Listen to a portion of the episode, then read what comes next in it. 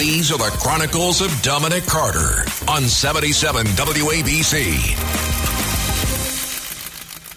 Prosecutors have got to start really focusing on crime, making the arrest in terms of once the arrests are made, prosecuting them. A couple leaving a New York City bar mugged by a gang of 12 young people.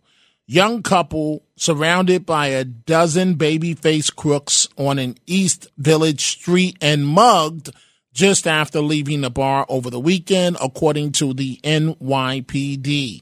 The uh, pair, a 22 year old woman, 23 year old man, confronted by 12 young looking suspects, eight men, four women, as they walked on East 12th Street and Avenue C around 3:45 a.m. Sunday morning.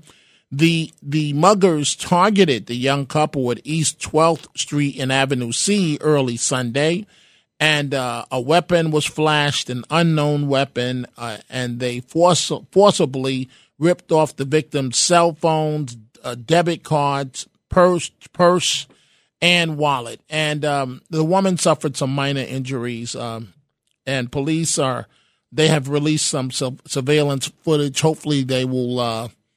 They they hopefully they'll make some uh, arrests uh, very soon.